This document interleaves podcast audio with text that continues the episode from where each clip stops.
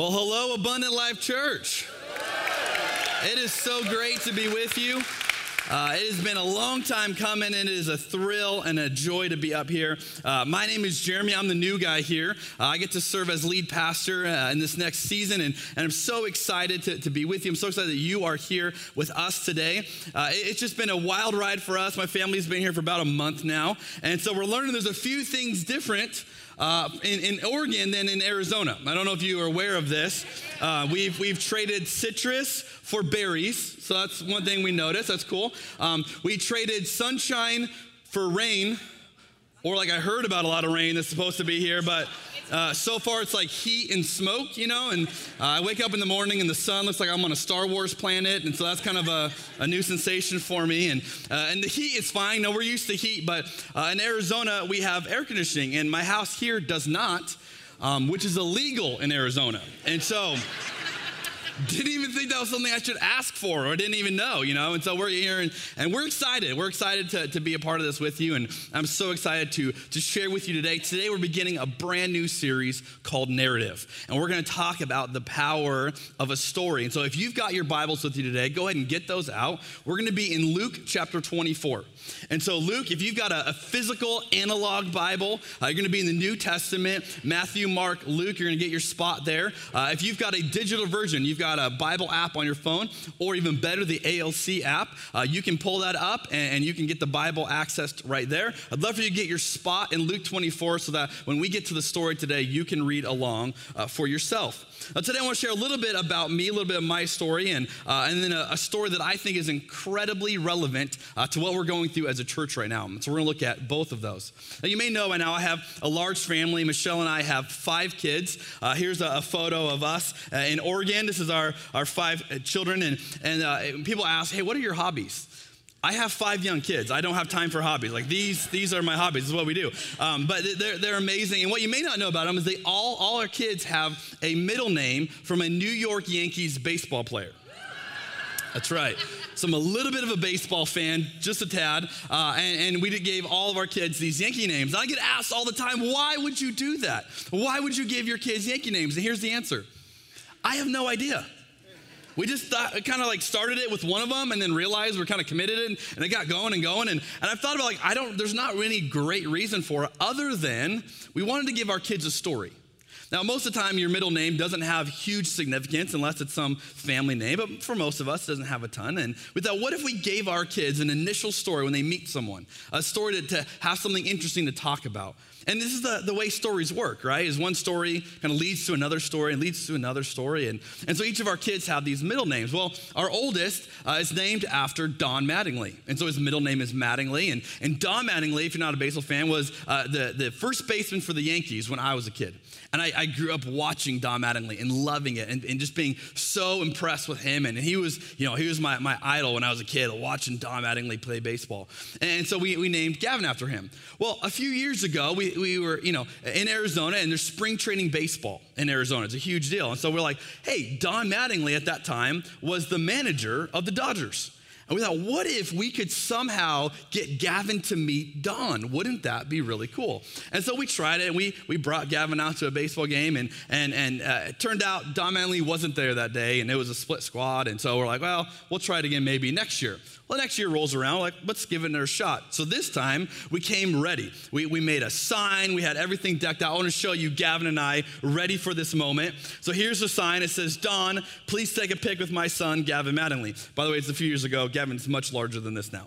Uh, so, uh, uh, so this is what we're doing. We're, we're ready to go, right? And so uh, we get the sign, we're everything ready, or, you know, we're prepared. We get there an hour early. Nobody goes to a spring training game an hour early, especially in the heat of Arizona. But we're there, and like five minutes in, Gavin's like, Dad, I thought we were going to a baseball game. Like, what, what is this? I'm bored. I want cotton candy. I'm like, okay, hang in there, son. This is going to be amazing. And I'm trying to cast vision for him, right? This story, if it works out, is going to be unbelievable. He doesn't see it. And so he's like, whatever. And he's just hanging out there. And so I'm, I'm kind of hovering around the dugout where I'm hoping I see Don Mattingly emerge at some point. But we keep waiting and waiting and waiting, and time's going by, and it's hot. Gavin's over it, and we're, we're just waiting, waiting, waiting. Finally, I start to see some movement in the dugout. So I'm, I'm, looking in, I'm watching. Bat Boy comes out, another Bat Boy, a couple other staff comes out, and I'm just waiting. I'm like, please, please, please. Then all of a sudden, it's like the, the, the, the uh, sun shines right down in the thing. The angels sing, Don Mattingly emerges from the dugout, and I realize it's go time. And that's when I know I've got one chance at this. I have one chance to say something profound that will get him to come over and talk to my son. And so I lean over the rail and I say the first thing that comes to my mind Hey, Don, I named a kid after you. Can I get a picture? That's when I realized how creepy that sounds audibly, you know? And I'm thinking, Ugh, I wouldn't get a picture with me. I mean, this is uncomfortable. And so I'm, I'm out there, I'm exposed, I'm hanging over the edge. I look over, he looks at me, kind of like, seriously? You know, he looks at me and he goes, all right. I'm like, okay, Gavin, wake up. Come on, Gavin, get over here, get over here. So Gavin comes rushing over, and Don comes over, and we have this unbelievable moment where I get to introduce my son to the person he was named after, who is also my, you know, childhood. I mean, he was like my player when I was a kid. And so here's a photo of the three of us having this conversation. It was this unbelievable moment. Yeah, applaud that, because I was like dad of the year right here. I mean, if you give that award on, just slap it on me right there. It, it's the pinnacle, right? I mean, it doesn't get any cooler than that until Don Mattingly said something horrific to me. We're standing there, having this moment, feeling like I'm an amazing dad. And Don looks right at me and he says, Do you have a baseball for me to sign?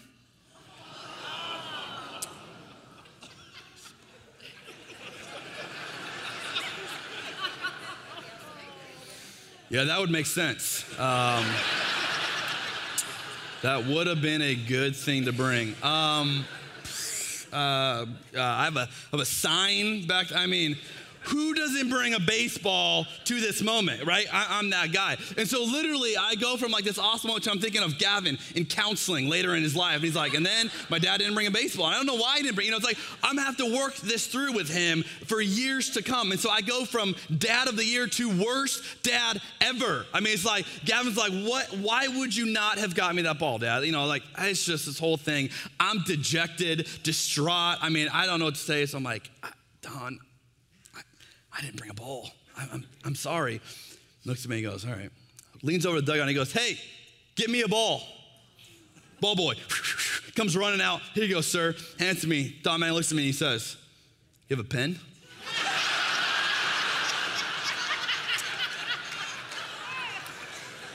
now I should point out, Don Mattingly used to be my favorite player. Used to, right?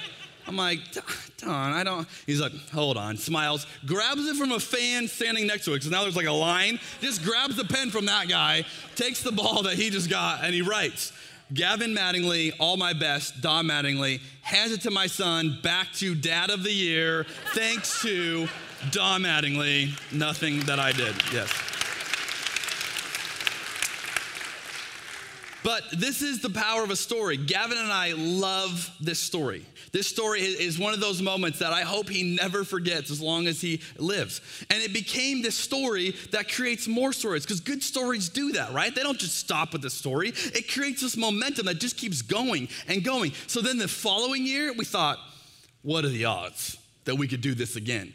And so this time I'm like, I'm not showing up an hour early. We go to the game like normal. In the middle of the game, I walk down there and I'm like, let's just see if this works. Let me show you a picture from uh, the following year. This is Don Mattingly a year later in the middle of a game taking a picture with my son. This guy's amazing. But this is what stories do. They just create more stories and more stories, and the good ones keep you going. And this is what we're going to talk about throughout this whole series. Was when you have a story like that, it creates this momentum that you build on. You go, what's next? What's next? What's next? And so today I want to explore a story to you that, that is one of those stories that I think is going to help us make sense out of the season we're in right now as a church, this unique season. And let me give you setup for what's going to happen in Luke 24. So at this point in the story, here's what's going on with his disciples, Jesus' disciples. They've just watched the guy that they put all their hope in, all their trust in, all their faith in. They just watched him publicly uh, tortured, humiliated, and murdered. They're a little bit disoriented by that. And then when they're dejected, and a few days later, all of a sudden there's this like other rumors, story going around. Hey, his body isn't there. They're going, what? What happened to his body? Do you think, do you think he's, he's alive? Was that, was that we, literally he's saying that? Or did someone steal it? Or what, what's going on? No, we haven't seen him. What's going on? So you have this really weird period of time where they've put all their trust into Jesus, but they're not really sure anymore. They're not really sure what's going on in, in this moment. And so we pick up the story in Luke 24 with a couple of his disciples just having a normal day. It says, Now that same day, two of them were going to a village called Emmaus, about seven miles from Jerusalem. They were talking with each other about everything that had happened. They're walking down the road having a conversation about all these things that have just taken place. As they talked and discussed these things with each other, Jesus himself came up and walked along with them. Notice the next phrase, but they were kept from recognizing him. This is, this is an interesting detail. Now, these guys are having this conversation. They're not just discussing facts. It's not just, hey, I heard that, I heard. They're discussing what does it mean? And so the text, the original uh, language implies this is an emotional conversation right? Because I, I don't know what we're going to do now. What do you think we should do? And what does that mean? I don't know what it means. And they're going back and forth. They know about the empty tomb, they don't know what the empty tomb means. And so they're wrestling back and forth. You could say they're debating, they're exchanging words with one another, trying to figure this out. And in the midst of them, Jesus shows up. But notice this phrase in verse 16, such an interesting phrase. But they were kept from recognizing him. Some versions, depending on which version you have, says God kept them from recognizing him. I have a few questions when I read a, a statement like that, right? Question number one why? Why would God do this? Why would God intentionally keep his own followers from recognizing him? Question number two Does God still do this today? Does God still have us walk with Jesus and we can't actually see him? We can't actually see what's going on in front of us, even though we're surrounded by him. Here's what I have found in my own life that Jesus may keep you from what you think you know to show you what you don't know. See, sometimes it's Jesus himself that is stopping you in your knowledge because your knowledge can be the block for your growth. Sometimes we know so much about God, we go, I got this figured out, God. He's going, No, you actually can't see anymore. You actually aren't, aware. So, in this moment, these disciples, they're the experts on Jesus. If you want to know what Jesus was like, you'd ask these guys. And in the moment, they can't even recognize him. Because sometimes Jesus has to show us what we don't know. Now, this is true for you, especially if you've been a Christian for a long time. Because the longer you're a Christian, the more you get this sense of, yeah, I, I got the, that thing figured out. I'm, a, I'm aware of how that whole Christianity thing works. I, I know all the, the answers. See, I was raised as a preacher's kid. Not only was I raised in a Christian home, but I was raised in the church. I mean, I, I've been around this uh, as long as I can remember. I've heard these stories for decades. I, I know this. And yet, I remember when I met my wife, Michelle, we met in high school, that Michelle had recently come to faith as a teenager. And so her experiences with the faith were much different than mine. And so early on in my preaching, I would say things like, Well, you know, you all know the story of Abraham. And afterward, we'd be at lunch. and she goes, uh, Who's Abraham? Who's Abraham? Uh, Father Abraham? You know, the song, Father Abraham. I mean, like, no, nothing. I mean, she's like, no, I've never heard of him. I'm like, what is going on? And I just realized the way that knowledge is, kind of you just kind of start assuming things. Like, everybody knows this. And, and of course, this is the thing. And you stop looking at it uniquely. And so here they are, they're walking along, they know all these things about Jesus, and yet they don't recognize Jesus in their midst. They don't recognize that he's the one walking with them. Verse 17, Jesus asked them, what are you discussing together as you walk along? They stood still, their faces downcast. Now, not only is this an emotional conversation, these guys are beat up right now. I mean, it's like the world is coming crashing down around them. And so Jesus asked them a question. They're just like, you know, just looking down. One of them, named Cleopas, asked him, Are you the only one visiting Jerusalem who does not know the things that have happened there in these days? Eh, you may not realize this, but this is sarcasm in the Bible. He's looking at him going, You have got to be kidding me. Are you the only one in Jerusalem that does not know what just happened? Where have you been? What rock did you just crawl out from under? How could you miss it? And notice Jesus' response What things? He asked. I love this about Jesus. Jesus could have been like, "Oh yeah, yeah, I heard about that. Mm-hmm. Yep. Nope. Okay. Cool. I didn't know. Didn't know if you were talking about that. Now I know. Okay. Cool. I'm in." No, no. Jesus goes, "What things? What? What things?" This is his response to when they set this up for him. What things? I love this because Jesus tended to give more questions than he gave answers. And a lot of us, we don't like questions. We try to avoid questions as much as possible. You realize when you're a parent that you can't avoid this, right? My kids ask me questions like they're searching for something on Google. Like this is the way the, the conversation goes. Earlier this year, my seven year old said to me, Dad, what makes bouncy balls bounce? I don't know, son. In, re- in response to that, he said, Well, you should go back to college and figure that out. Duly noted. Okay. Uh, this week, my eight year old asked me, uh, we're talking about the Yankees, and we're look, talking about one of the pitchers. And he said, Dad, has that pitcher thrown uh, a game uh, this season, uh, four and two thirds innings? I don't know. He's like, Dad, you're a baseball fan. How do you? You like the Yankees? I'm like, I don't know if he threw a game this season with four and two. I don't know that level of things. But he has this expectation. You know what I've realized about church? We have this expectation if you're a good Christian, you don't have any questions anymore. If you're a good Christian, if you're doing it right, you already got all those answers. And then if you have to ask the question, oh, look at that person. He doesn't, he doesn't know about that one. And we start having this understanding of no, you, you don't ask the questions. You just get the answers and then act like you know them and act really certain about it. And yet, that's not what I find in the people who actually follow Jesus. They asked questions, they wrestled, and then Jesus prompted them to ask deeper questions, to keep going even when they thought they had this figured out. Because I grew up in the church, uh, I knew all the church answers to everything. I was baptized when I was in the third grade. I have asked every question in the church that, that you can possibly think of asking. I'd asked them, and I heard all the answers, and then I just accepted them all, and those were the answers. And then the last probably five, ten years of my life, I started exploring Jesus on a deeper level. I started realizing, you know, I should question some of the questions. I should question some of the answers that I've got that I've just accepted for years and years and years. And as I've explored them deeper, as I've asked Jesus to show me new things, He has. And I've arrived at different conclusions than I had when I was a kid. And yet, this is the process of following Jesus. And a lot of us, we're not really comfortable with that. I just want to have it figured out. I don't want to keep asking these questions. I don't want to keep wrestling with it deeper. And yet, that's what they experience when they walk on the road with Jesus. And so these disciples are walking this road, they're trying to figure it out. Jesus asks them what things, and then they answer him. You can keep reading the next verses. They answer him, they give him all the best understanding that they have.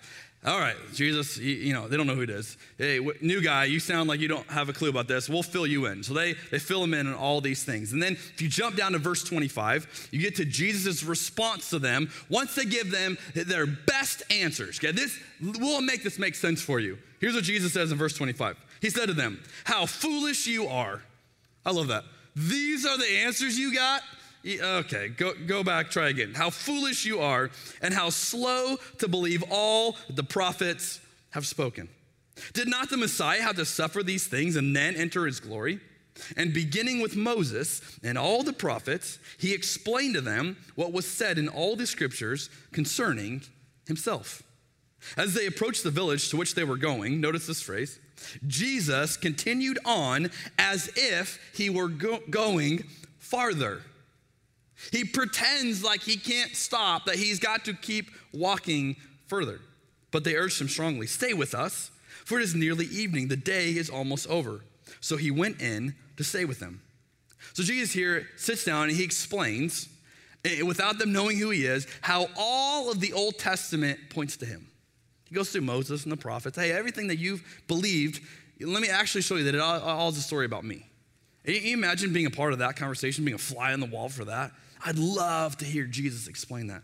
We're actually going to dive into this uh, in a series in, in January called Pixelated. We're going to look at Old Testament stories that point us to Jesus, even though you may not have ever saw the connection. This is what Jesus is doing here, going, hey, let me show you a story about me, even though you haven't ever seen it that way. You've never noticed that was it. And yet there's this transitional nature. As they get to their destination, they just assume, Jesus, you're to come in with us. They don't know who it is, but hey, come, come dine with us, friend. And he, ah, I got, I got other things I got to keep. No, no, come on, please, please. I love this about Jesus. See, just when you think, hey, we're gonna, we're gonna lock him down, it, it doesn't seem to work like that. See, when you start feeling comfortable with Jesus, he tends to move. Just the moment you start going, okay, I, I got this figured out. I'm, I'm really good at this. He starts to move. And you go, whoa, whoa, whoa, whoa, whoa, whoa, stay, stay. No, no, no, no. Where are you going? No, just, just be right here. Just, uh, uh, we had this figured out. We were, we were kind of, and Jesus goes, nah, I have something else to go to. I got something else to do. It's almost as if Jesus doesn't value our comfort. It's almost as if he's going, Look, I'm not really concerned with you having all the answers. I, I want you to follow me, and I'm going to keep moving. So you're going to have to keep following. You don't get to, to settle in because you've got everything figured out. See, this resonates a lot with what we're going through right now as a church. See, Pastor George led us through an amazing chapter one of decades of faithfulness, decades of God showing up in this community, of God transforming lives, of God working miracles, of God doing things that only God can do in your midst. And yet, this is not a one chapter church. This is not a church that goes, well, that was great. Let's just maintain it as long as we can until we're done. No, it's a church where we go, it's time for us to start looking ahead, to go, Jesus, you, you are moving now. You are doing something new. How do we get on board with that? We had a staff meeting last week, and Pastor Dave Prohl shared something with the staff that I thought was such a helpful analogy. He, he said it's, it's, as if, as a staff, you know, we're all on this dance floor and we've been dancing uh, to this music together, and it's been great. And suddenly we're realizing that the music is changing.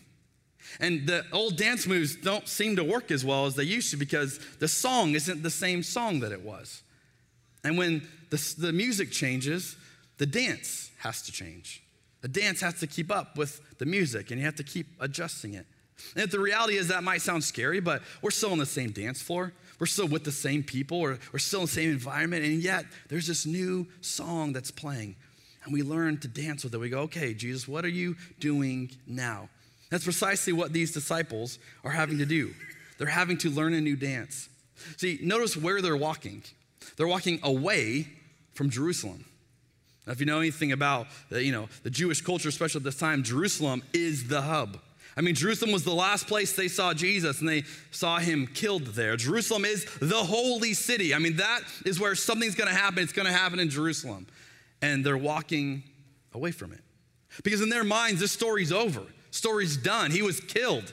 It doesn't go on anymore. And so you can imagine them walking dejected and distraught as they walk on this road. And then suddenly, when they least expect it, they meet Jesus on a new road. It's a road that they haven't walked before like this. See, they're expecting everything's in the past, and Jesus is meeting them in this moment. And it teaches us something important about our faith. We must be willing to release how we've experienced God in the past to find Jesus in the future.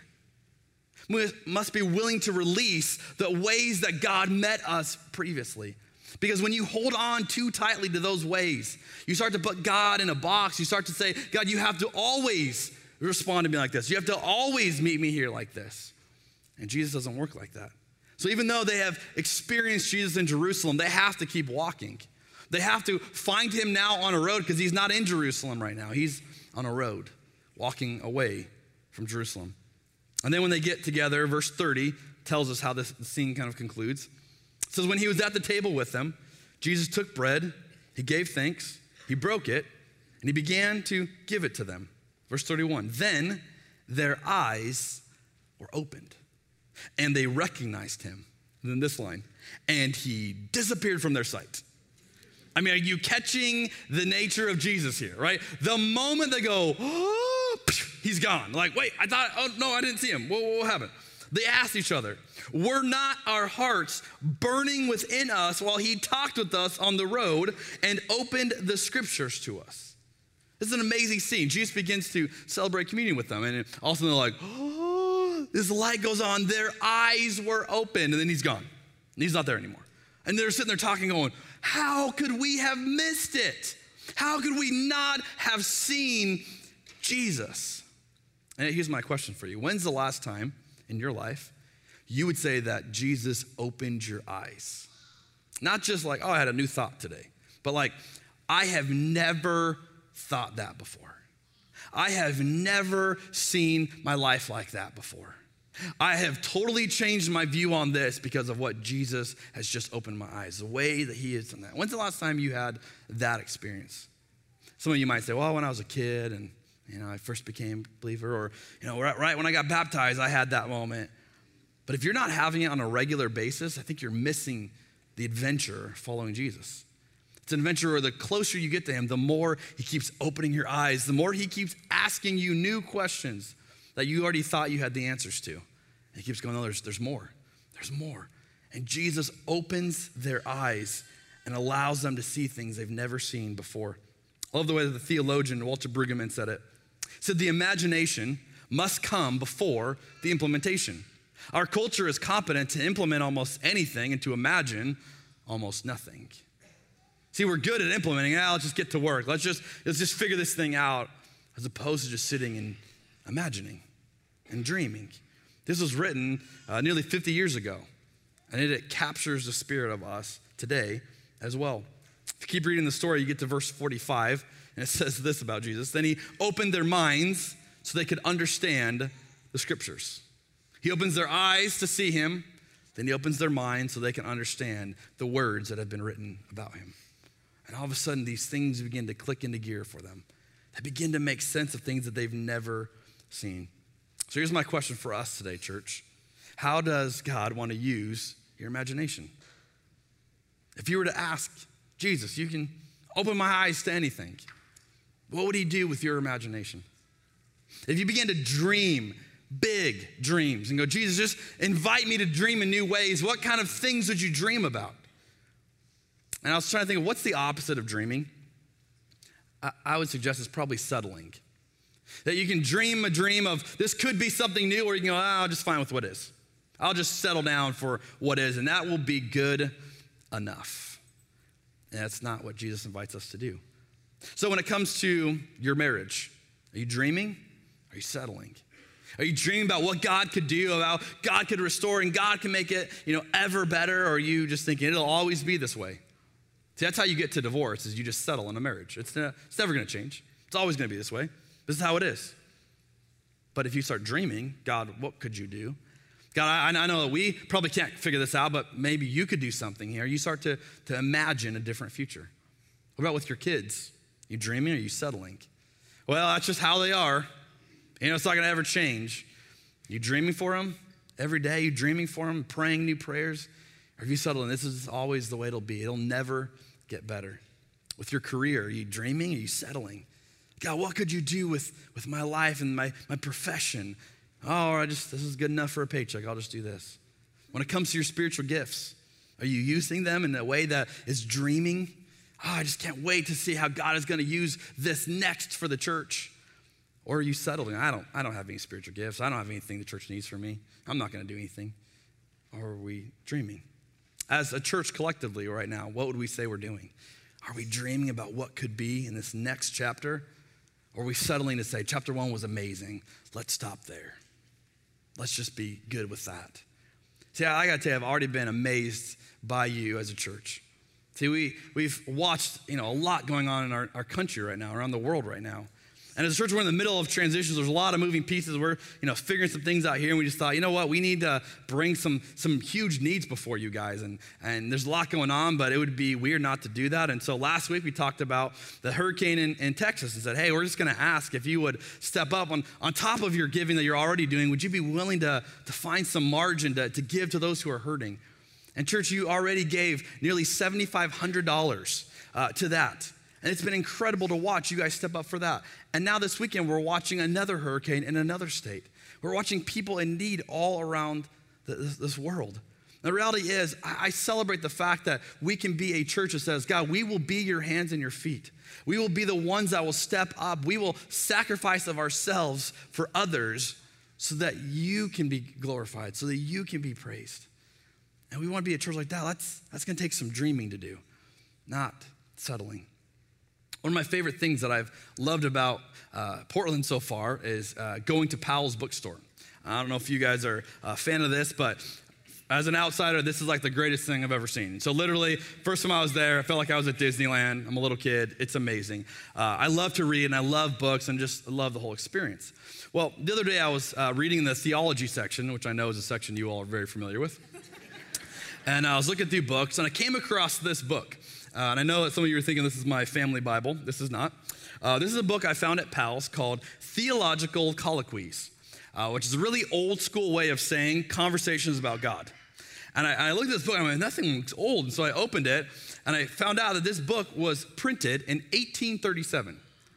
And so I'm holding this book, and it's just like I'm going back in time, just imagining these conversations, imagining the people reading these conversations. It, it just drew me into this experience. And then I had this kind of morbid realization that in 1837, all the people who are having these theological conversations about God are all dead now. Right? They're all dead. And I'm like, man, that's kind of a depressing thought. And then God followed it right up with this. But here you are having these same conversations today. Here the church is having these same conversations about God today. You see, the story goes on and on and on and on. The music has changed, but it has not stopped playing. Jesus keeps going a little further and a little further and a little further, and he invites us to follow. He invites us to release all the comfort, all that we think we know, and, and, and with open hands embrace a new future. Embrace the unknown with Him. And when we start to do this, we start to see Jesus in new ways. In his new book, The Last Arrow, uh, Pastor Erwin McManus says it like this said, Jesus clearly imparted to all his disciples, You cannot follow me into the future if you are holding on to your past. Some things in the past are really good that we want to hold on to, some are really hurtful that we hold on to as well. And yet, the invitation is to release those into the future and go, okay, Jesus, what are you doing now? What are you doing in our midst? And so, as I close, I want to ask a simple question. I don't know if you caught it in the story, but what was the moment? What was the trigger that allowed the disciples to recognize Jesus? The moment was when he started celebrating communion. That when he began to break the bread, break the bread, and he had these elements with them, all of a sudden the light goes off for them. They go, it's Jesus. It was in the moment where everything began to make sense. That this, this person we saw killed, we, we saw suffer, we saw him die, he's not dead anymore. That all of these teachings are, are, are, are validated because he's alive in our midst, he's still here. That this upside down kingdom he told us about actually can work because of him and the power of what God is doing in his life. And that same power is available to us today. And so, in just a moment, I'm going to pray. We're going to invite our ushers forward, and we're going to celebrate communion together as a church. Because it is this moment that invites us to redirect our attention to Jesus. Not where we've been, not where we're going. Just go, Jesus, we see you now. We might not have recognized you in our midst all the time, but right now we, we can see you. We can recognize what you're doing because of the cross. See, the cross shows us what God really looks like. That's what God's like the self sacrificial, enemy loving person who goes, you know what, you've made the mistakes, I'll cover it for you. I will welcome you and I will suffer for you. That's what God looks like. And He invites us into this to go and be that to the world around us. And so, as a church, we're just going to spend some time remembering what Jesus has done for us, celebrating that this is what allows us to see Him no matter the ways that we have missed Him in the past. It allows us to dream a new dream as we open our imagination to Him. Let's pray together. Well, Jesus, we are amazed at what you continue to do in our midst. We're amazed at how you walk with us, even in the moments we don't recognize you, even the moments we might think we're alone. You lovingly walk with us as we bring our very best answers to you, and we're so impressed with them. And yet, you acknowledge that there's things that we're not seeing yet. And yet, as a church, you invite us to explore you, to follow you on this road, wherever the road may go. And it's going to involve us leaving behind and releasing some things in the past to see what you want to do in the future. And yet, let us not miss the invitation before us. Let us see this incredible opportunity. God, would you open our eyes to see you, open our minds to understand all that we have read and experienced about you. God, be very present in our midst as we celebrate your act of love for us on the cross.